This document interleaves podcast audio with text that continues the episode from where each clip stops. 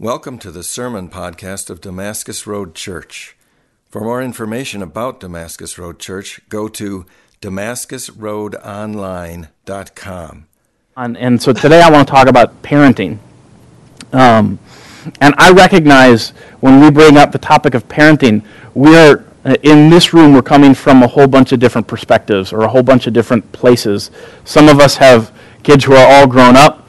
Some of us have kids who are uh, coming up in high school or younger kids in elementary school. Some of us have wee little ones. Some of us have uh, babies on the way. Some of us have zero interest in ever having kids. Um, and some of us would love kids and um, don't have them yet. Um, so for wherever wherever you're coming from this morning, I want to create a safe space that we can talk about parenting and understand parenting isn't something that's given to God, uh, given by God to us, just for our kids, but it's um, it's sort of an overarching. How can we, as God's people, raise up kids? So as you're thinking about your own kids, I don't think it's ever too late uh, to, to dig deeper into God's Word and say, how can, I, how can I become a better parent? If there's stuff that we've missed along the way, and there's always stuff that we've missed along the way, it doesn't have to be a shame time. It can be like, okay, I can take this and I can start to apply this now. Uh, if you don't have kids, I think this is still an opportunity to say, what kind of parent would I want to be in the future? Or there, there are oodles of kids around me and I can use some of these things to pour into kids now.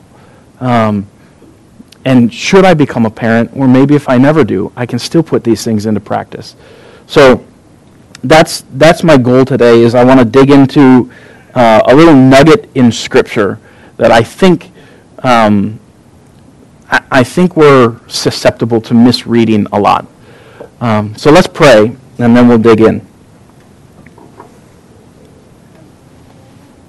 Father, when it comes to parenting, um, there are so many emotions that come along with it. Um, there's awe and there's wonder and there's excitement and there's joy, uh, but there can also be great, great grief. Um, and we pray that you be here today as we dig in, as we seek to learn from you. We pray that you would make us the kind of men and women um, who look at these little kids who you created, who you love, and we do a good job.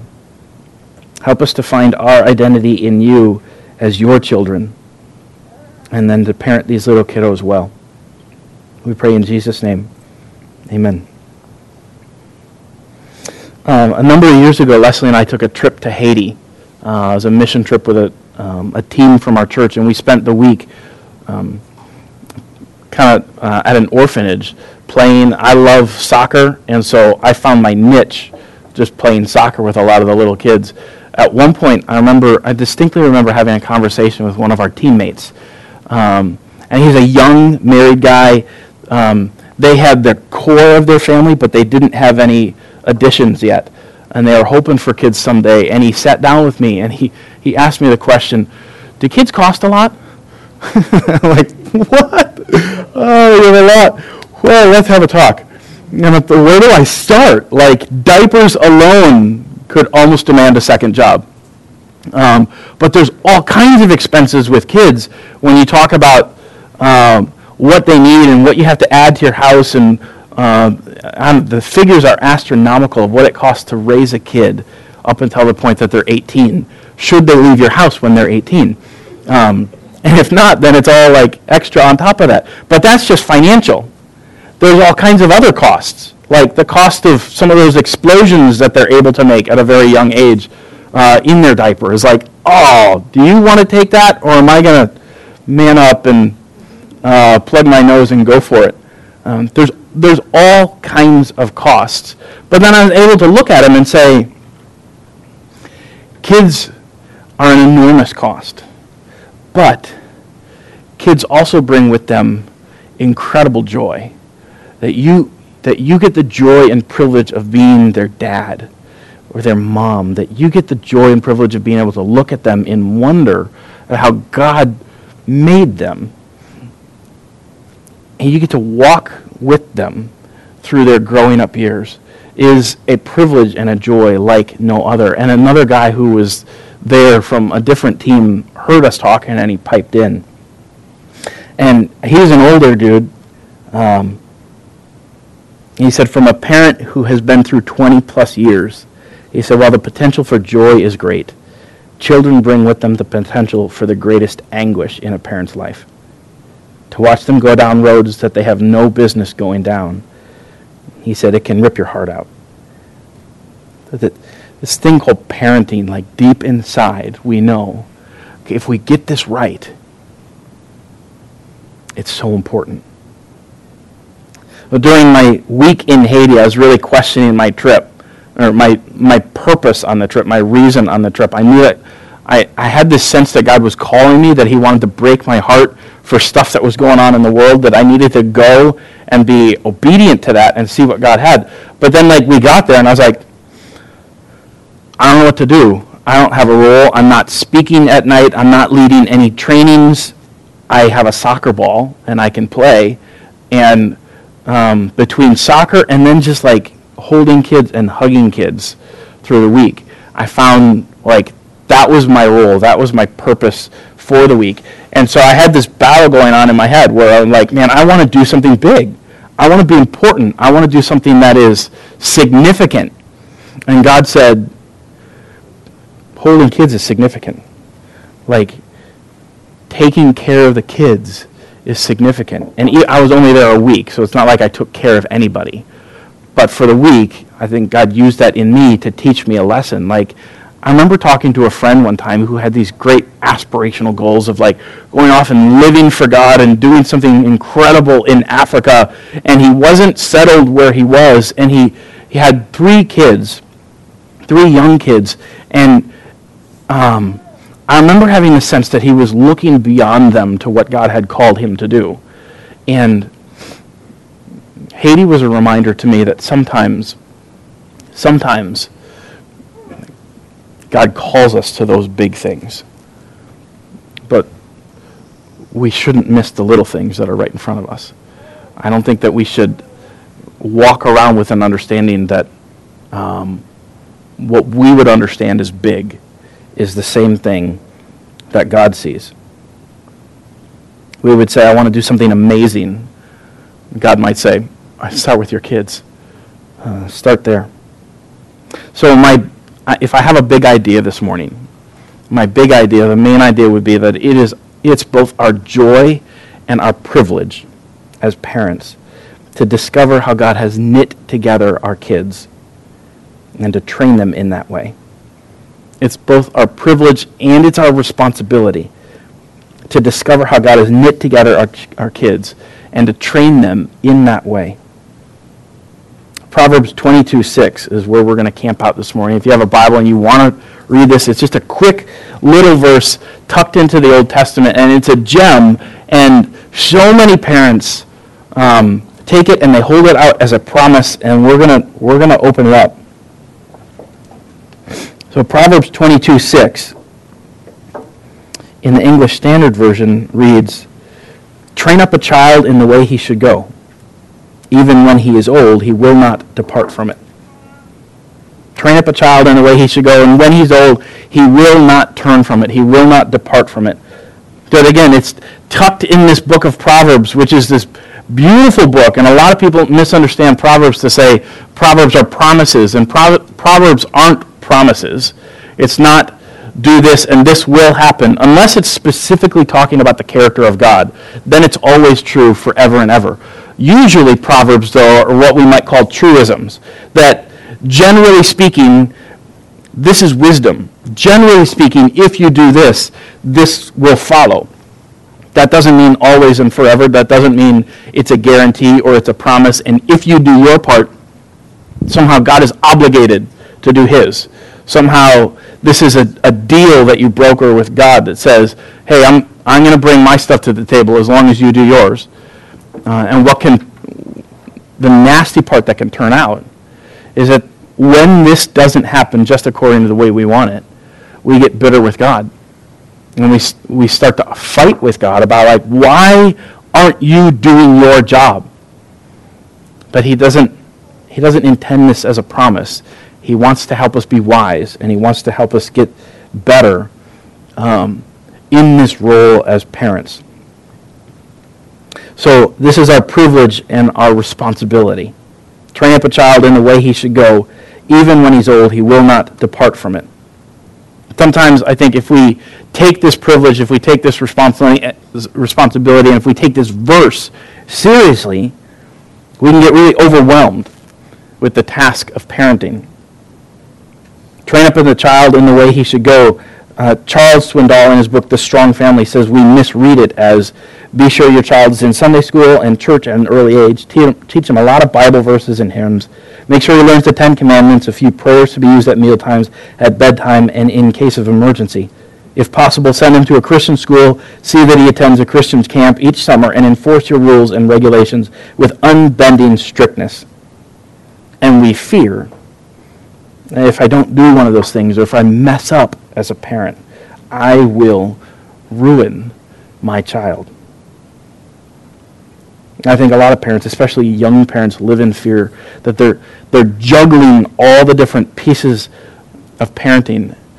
And if their awareness misses a beat, the whole thing is going to come crashing down. So let's do an awareness test. How, how aware are you as a parent? This video came out a number of years ago. Some of you have probably seen it. Um, but, Matt, can we run this? This is an awareness test. How many passes does the team in white make?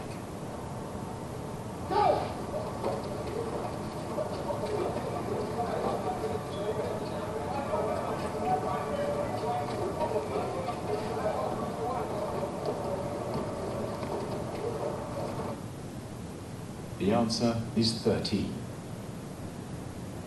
But did you see the moonwalking bear?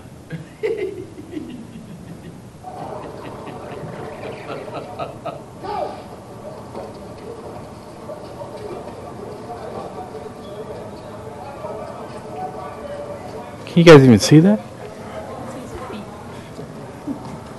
Is that visible? Can we turn this off? Is there a light switch? Let's try it again, because it actually, you can see it. Anybody get 13? Cool. Let's try it one more time.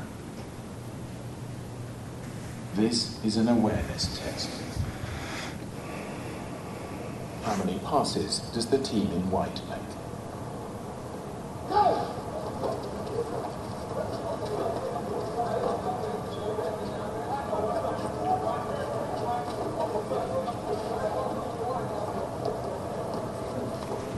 You guys see him that time? The answer is 13. But did you see the moonwalking bear?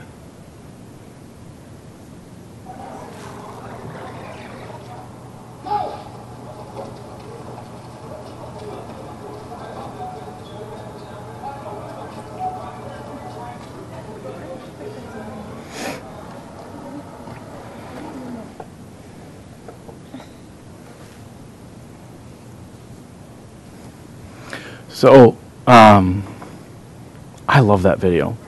I I didn't get it the first time. I mean, I didn't catch him the first time. I was like, what? Nah, he wasn't even in the first one. That's a trick. Uh, and you go back and watch it, and he's totally there. So, like, as parents, sometimes I think we get so focused being aware on the things that we think matter, the things that we think are important, and we miss we miss something that's right in front of us. We miss a moonwalking bear.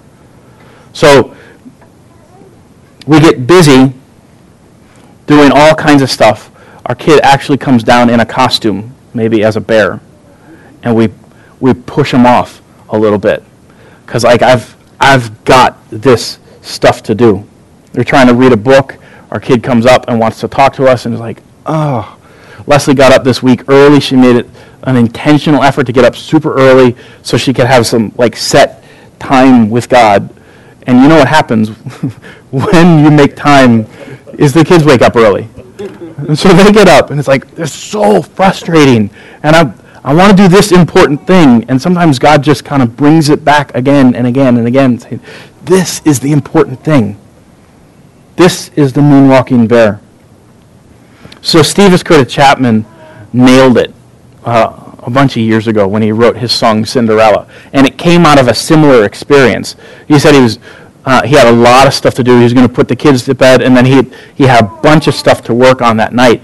And he talks about being grumpy with the kids, and he he actually refused that night to read them a story, like just go to bed. And I can't believe what a bad daddy is for being like that. but he, he says he remembers closing the door and feeling God pierce him. Like, go read a book. Don't miss it. And so he writes this song, the lyrics to the song are She spins and she sways to whatever song plays without a care in the world. And I'm sitting here wearing the, wearing the weight of the world on my shoulders. It's been a long day and there's still work to do. And she's pulling at me saying, Dad, I need you. There's a ball at the castle, and I've been invited, and I need to practice my dancing. Please, Daddy, please. So I will dance with Cinderella while she's here in my arms, because I know something the prince never knew.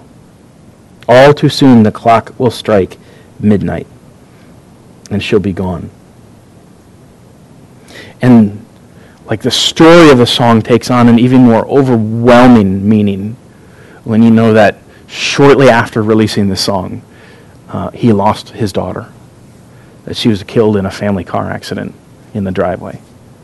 So even more comes to life. Okay, I'm not going to miss it. I'm just, I'm going to take, I'm going to take what God gives me as a dad. Take what God gives us as parents and dance. Do the silly things, do the things that make you look or feel like a fool. I all the time I taunt my kids that I'm going to walk into their class and sing in front of their classmates.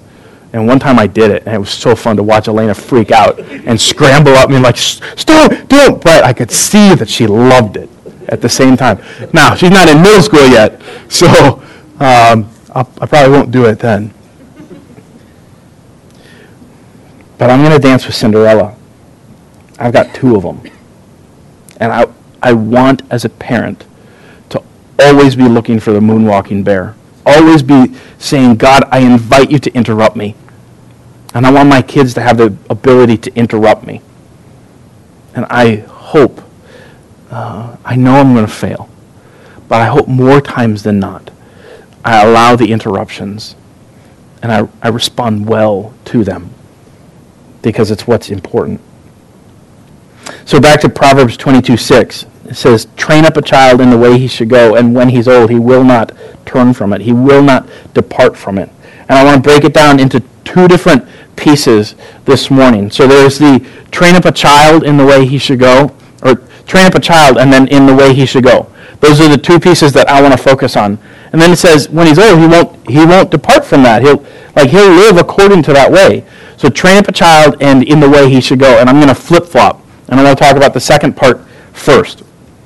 So, in the way he should go, and I would say this is discover, discover the way God has knit together your kids. So, in your Bible, you might look in the margin, and if your Bible has little notes, you might see that this phrase, in the way he should go, might literally be read according to his way. Well, I don't think it means according to his way, like capital his, God's way, according to God's way. That's, I think, what we often misread. Uh, train up a child to follow God. And while that's true, I think the verse is getting at something more focused and more specific. Train up a child according to his way. What does that, what does that mean? So we absolutely raise up our kids to know God and to be known by God and to love God and be loved by God and to follow God. We absolutely do that. But this says we need to pay attention to the way that God has knit them together. We pay attention to God's way within our child, our child's way, the makeup of that child. What are his or her unique characteristics and mannerisms that this is what the Bible is calling his way. Who is our kid? And um, I talked about this one time, and somebody actually got up and left and muttered something under their breath like um, postmodern nonsense.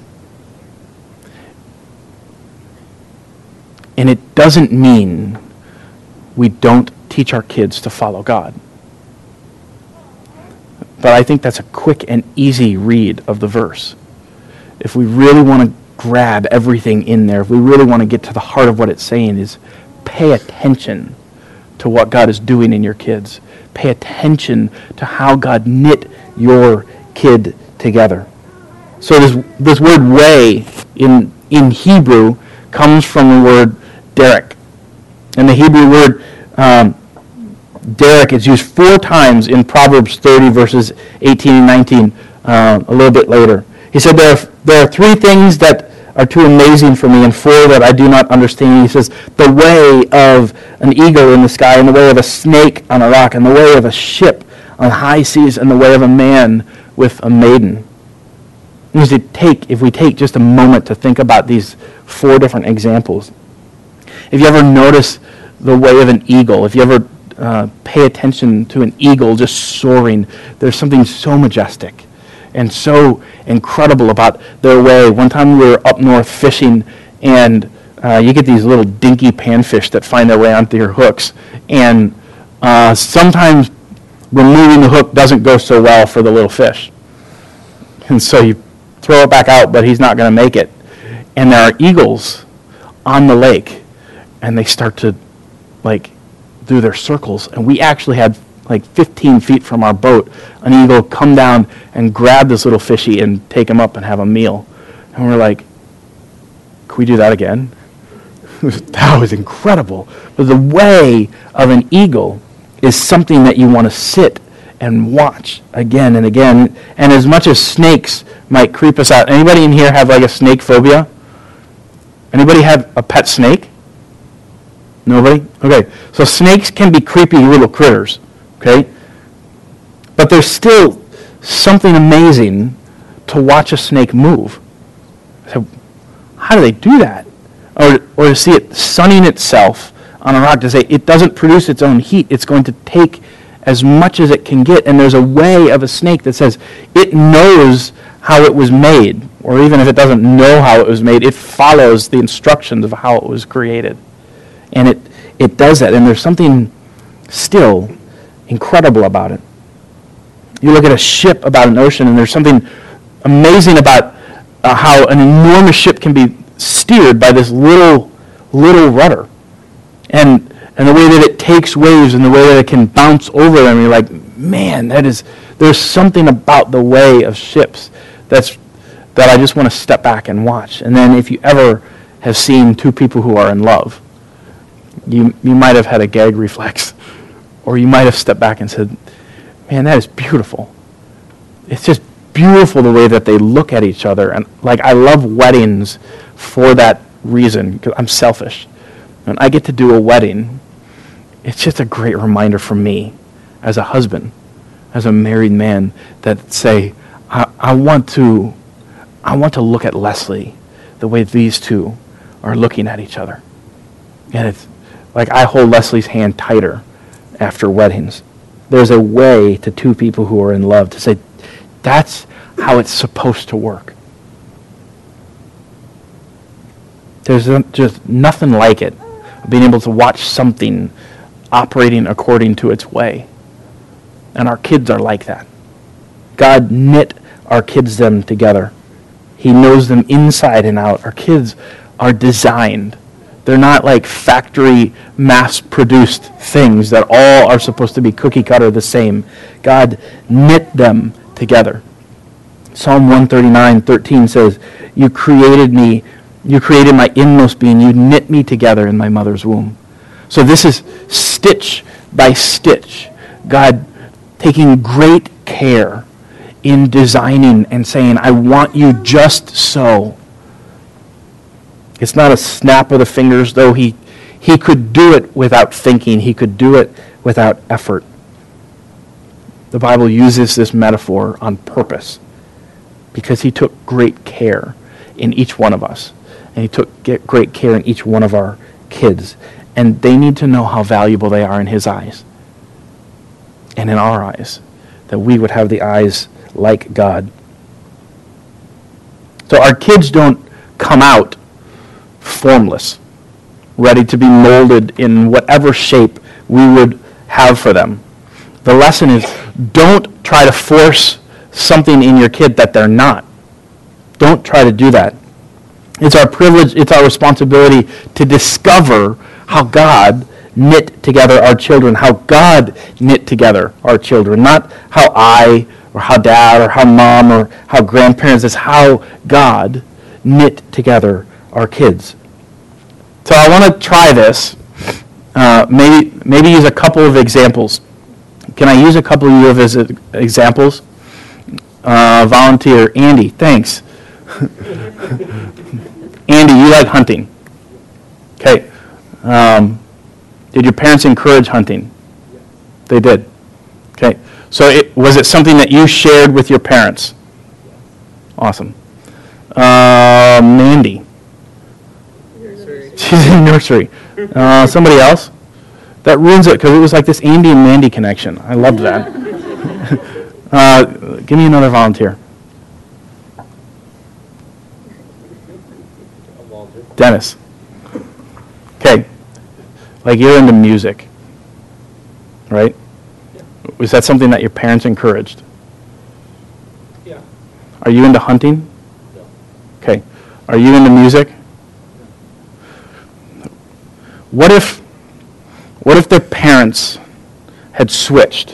What if their parents had been dead set on this idea that Dennis was going to be a hunter, darn it?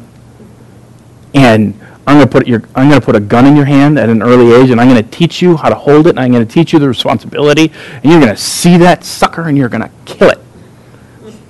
And like Dennis, are you anti-hunter?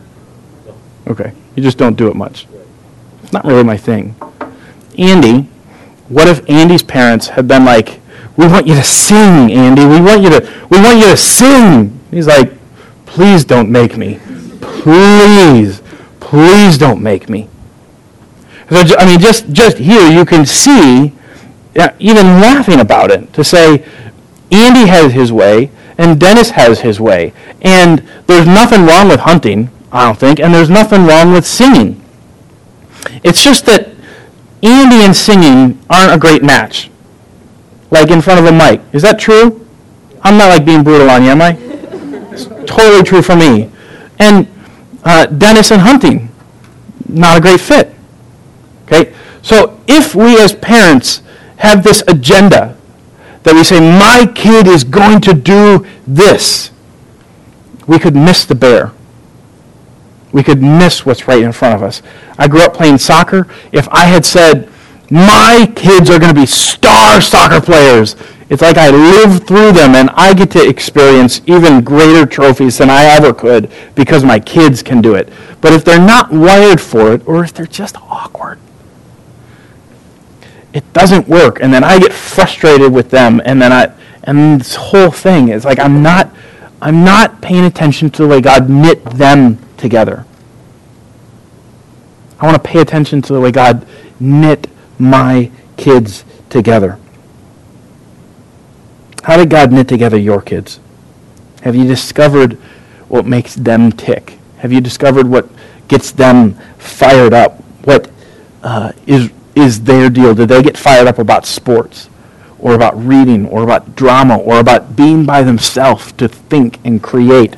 Do they get excited about being with other people? Do they take control? Do they get excited about helping? Do they get excited? Lucy will come up and be like, "Can I help wash dishes?" And there are times where I say, no, I'm just going to do it. Because I, like, I just want to get it done. And it's a bear missing opportunity, right? Because maybe there's something in her that God is saying he's making her a helper. He's making her to, to see needs and meet them. And I want to encourage that in her. Elena reads voraciously, voraciously. I'm not a reader. she just she eats books up and every month they're like okay i have a thousand minutes of reading and she gets this special thing at school i'm like i never did that i read later on in life but man as a kid i was like let me go play. But I want to encourage that in Elena and not force it on Lucy. Like if she if she's not really into the books as much, I don't want to say you just be like your sister. How devastating could that be? Ken Canfield tells the story. Uh, he's got a book called The Seven Secrets of Effective Fathers. He talks about Robert, who grew up in a small Midwestern town. There was a special tradition on the high school football team. He said before the seniors played their final home game, each boy's father would come to the center and take the microphone and announce his son's name, his son's number, and his son's position on the team. It was a tradition. And so the boys started to look forward to this. His dad is coming. Dad's going to announce me in front of everybody, except Robert wasn't big or extremely quick. He didn't get much playing time. And the game came, and the dad started coming up, and dad's son, uh, or dad, dad gets up to the mic. He says, uh, My son's name is Robbie Harmon, and his number is 22 and he plays. I think he plays halfback, and you can feel his son wither. Canfield writes, on the field, number 22 felt like someone had just stuck a knife in his stomach. It's obvious that uh, his dad wasn't paying attention to who he was. So 50 years later, Robert, this boy Robert, 50 years later, can't tell the story without a lump uh, coming up in his throat. So there's, there's something about parents being intrusive and forcing, forcing ways on their kids that they are not knit together for. There's something also about being an unaware parent. Just saying, like, I'm not even paying attention. Robbie's dad probably wanted the best for his son, but he didn't do any work there to discover his son or to pay attention to him. So, uh, I love fishing. Uh, I was one of those weird kids where really early in life, I could sit in a boat all day, and it didn't matter if we were catching anything. I just loved like casting to see if I could hit a spot, and I was patient. And like my dad, not so much my dad not really into fishing. And yet, he discovered that I was super into it. And so my dad took me fishing.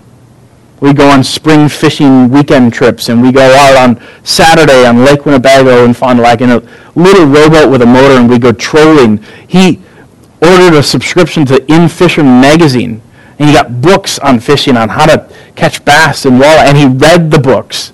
And then he, he would take me out, and I was just content to like put a bobber out there, and like slip bobbers were the coolest thing in the world.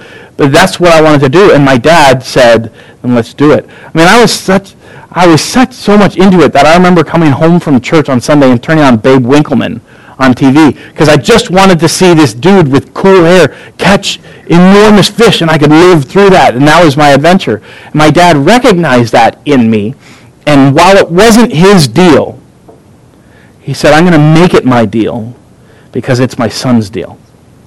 And I love that. You know what kind of relationship I have with my dad? It's tight. It's tight.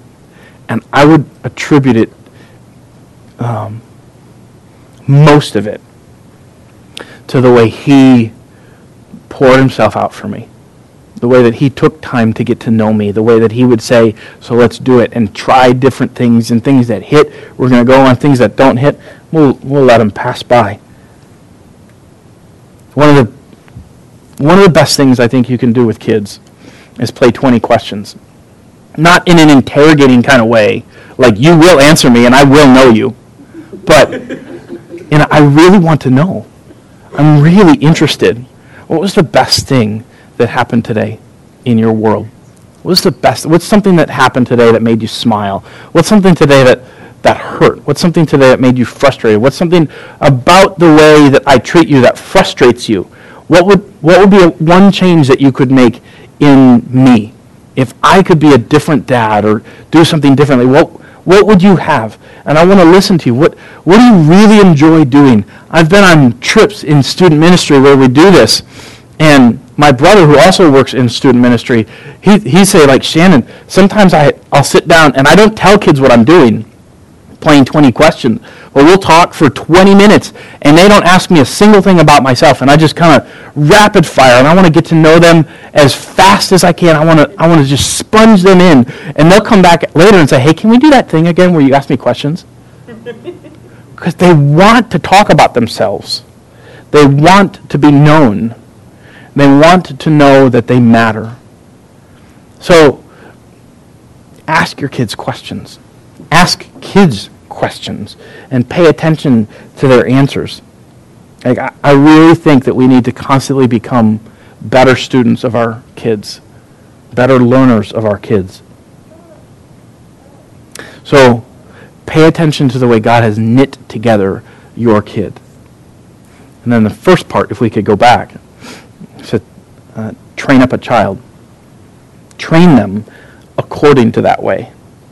When you discover how God knit together your kid, you train them in that way. And that's where the verse starts to make more sense. Like, if you teach your kid to know who God made them to be, if you teach your kid, this is how God wired you, and here are some things that I notice, and here's some things that you're really good at, and here's some of the things that you love, and this is a passion for you. If you teach your kid to help them relate with God in the way that God made them, the more they know themselves, the more they'll be true to themselves and not lose themselves later on in life. So what do we what do we do to train up our kids? If it's our privilege and our responsibility, if it's our joy and our job to discover how God has knit them together, then we got to start thinking about what does it mean to train them according to that way. Uh, before we get that, we should talk about credibility. And these two, these two weights on a scale between credibility and authority. Uh, God gives us authority as parents. But I think a lot of parents uh, lean way too heavily on authority. And way too often it comes out, and I'm guilty of this too, but way too often it comes out, do it because I said. Because this is how it works in our house. And I don't explain anything. And what happens if I just always rely on authority is I can actually start to live like hypocritically. Or I'm not even living the way that I'm telling my kids to live. I'm, I'm raising them to be obedient when I'm actually not being obedient to God. I'm telling them this is the way when they watch me living a different way. And I think if we leaned more on the credibility spectrum, that is to say, I want my kids to see me modeling. I want to be an example to my kids. I want them to look at me and say, when we treat mom with respect, I, I've seen dad treat mom with respect. When we treat other people well, my parents do that. When we are patient with each other, I can see my parents doing that. Do they fail? Are they perfect? They're never, they're not perfect. They fail. But I can see them living out what they're saying. It doesn't mean you never you never lead with authority. And it but it does mean I, I would say live out what you're saying. Live out what you want your kids to catch. And they will see it from you and they will learn from that. Deuteronomy 6, 1 through 9 became this uh, all the time, over and over and over repeated. They called it the Shema uh, in Jewish culture. They put it on their doorpost, and it says, Hear, O Israel, the Lord our God, the Lord is one. Love the Lord with all your heart and all your soul and all your strength. These commandments that I give, to, give you today are to be upon your hearts, your hearts.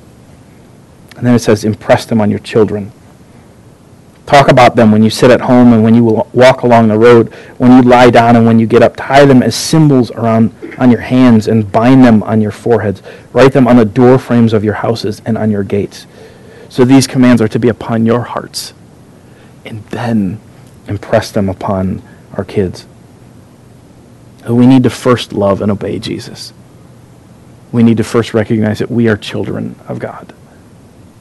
And then we have to teach and train our kids how to love and obey Jesus, how to recognize that they are children of God.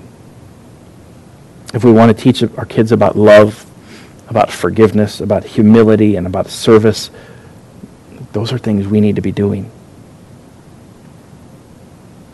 Loving your kids by being an example to them, we build up credibility. So Proverbs 22, 6 says, train up a child. If we have credibility, then we can say, how can I press into my kid's life? And the Hebrew term, train up, comes from uh, this term like from the roof of the mouth. And it had, it had two different visuals that in the day uh, that I think can r- both relate. And the first one, like the roof of the mouth, they would say to, to train up would be to, uh, to put the bit in the horse's mouth to train the horse, you're going to put something there so that you could direct it, so that you could show it which way to go and move it. And you would, um, with authority, lead the thing. The other had a midwife connection. So when a baby was born, a midwife would take it and um, she'd take her index finger and she'd dip it in a tiny pool of crushed grapes. And then she'd take her finger and she would put it on the roof of the baby's mouth. And it would start uh, the, the sucking instinct. And it, would, it, would, it was like it created a thirst in the baby's uh, in the baby. And the baby would start sucking and they had uh, better chances with attachment than with mom. And so one view of to train up, which is valid, is uh, to be authoritative and to direct uh, like with a horse. The other is this softer side that says your job to train them up is to create a thirst in their life. That we would parent them in such a way that they would they would start to thirst for things. We'd live our, our life in a way following God that they would say, I want that from dad. We would uh, pay attention to the way God knit them together and do things to say, I love that. I love doing that. And uh, mom helped me see that. I want that. We have these two different ideas that can help us inform how we train our kids. There would be times when we have to be much more directive. I don't, I don't want to be passive uh, when Micah runs out into the middle of the road. I want to be very directive, and it might hurt him. And I'm okay with hurting him with shocking him a little bit to say, I want you to be safe. I want, I want to protect you. This is not to punish you, but I will discipline you so that it will go better for you. Because if you play out in the street a lot, that's not a good way. I want to, I want to show you a good way. There will be times when we need, we need to be directive, and there will be times where we focus on creating first. And this becomes clearer when we start to understand that our kids are bent in different ways. Our kids are bent because they're created by God in good ways. But our kids are also bent, uh, little riffraff sometimes. Then you look at it and you're like, what? What has gotten into you? And the truth is, from before they were born, there's something that is not according to the way God has put us together that sin gets in and wreaks havoc in lives. In our lives, it's true, and in our kids' lives, it's true. They are little sinners. And we look at them and we say, I don't want you to, I don't want you to grow up thinking that sin is okay. But I always want you to know that you are loved. I don't want you to think that your sin makes you unlovable. Or that God would look at you and say, that's just too much. I'm going to go to the next one. We deal with sin. We deal it while embracing kids. And our kids are, are bent in different ways toward good and toward evil individually. Two of my prized possessions, I wish I could show them to you today. Uh, a rugby ball, I never played rugby, but uh, I have a rugby ball, and then I have a size 1 soccer ball. Um, and they, they're two of my prized possessions because the first one came from my uncle. My uncle Jeff played rugby, and I, I went to a game and I would watch him, and I loved my Uncle Jeff. And he gave me, uh, for a birthday one time, a rugby ball that he had played with, and he wrote on it, Never be afraid to be different. And I loved that because he gave me permission to be weird. he gave me permission to be me. And if I was different, fine. That's, I don't want to be afraid of who I am. And the other is a soccer ball. It's just a size one. Um, I, I was fortunate to have the same soccer coach all the way from um, JV through varsity in high school. Wonderful man. And at the year-end banquet senior year, he gave me a soccer ball, um, and he said, congratulations, you're more than world class. And it was like, this is not MVP. This is not some great trophy that we won. My coach is speaking to me, my identity. That he had seen something in me, and my Uncle Jeff saw something in me that they wanted to encourage. They said, We want you to be you, and you, you have worth. And I love those, even to today. And they're, they're still in boxes somewhere as we make this transition. But when, once we get into our house, I can't wait to get them out again on a shelf to be reminded over and over and over about what those men spoke into my lives. We can do that. You can do that with kids. If you commit yourself to discovering how God has knit together your kids, we need to tell them when we see things. Especially when our kids are young, we need to help them discover what does it mean to, to help them develop a thirst for something like, well, let's go try it out. Let's go try things out. And if it doesn't click, if you don't like karate, I'm not going to make you do it, you know, forever and ever. Amen. We're going to try instruments. We're going to try dance. We're going to try theater. We're going to try book. We're going to try all kinds of stuff. We'll see what clicks, really. And we're going to go after it. If they find a love, then we have helped them develop that. We're actively training them according to their way.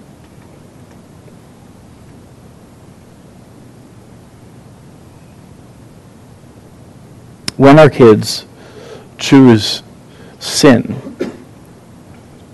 then we redirect. But even here, like Ephesians 6 4 says, fathers, don't exasperate your kids. Like, don't just scream at them. Henry Cloud tells this story of a time when he was out with his daughter and they were going to be spending the day and he got caught up in a conversation with somebody else and his daughter started freaking out. Like, full on tantrum. And I love how he said he responded to it. He said he got down on her level and he looked her right in the eyes and he says, What is happening? And he says, We're supposed to be having our day together and you're not paying attention to me. Like, I love a kid who can be that articulate. Now, in the moment, he's able to say, Good, yes, you're right, and I will do better that still is not a good reason to throw this tantrum. So we can be correcting even while we listen, even while we are paying attention. We don't want to crush our kids' spirit in attempt to crush their sin, right? We cooperate with the good that we see and we counter the evil, and in doing so, we're training them to be the people that God created them to be. We help them discover themselves. We talk about things. We help them know themselves so that they learn to love themselves as God loves them, as He made them. And so they know that we're not just pushing them into a mold that we determined would be best for them.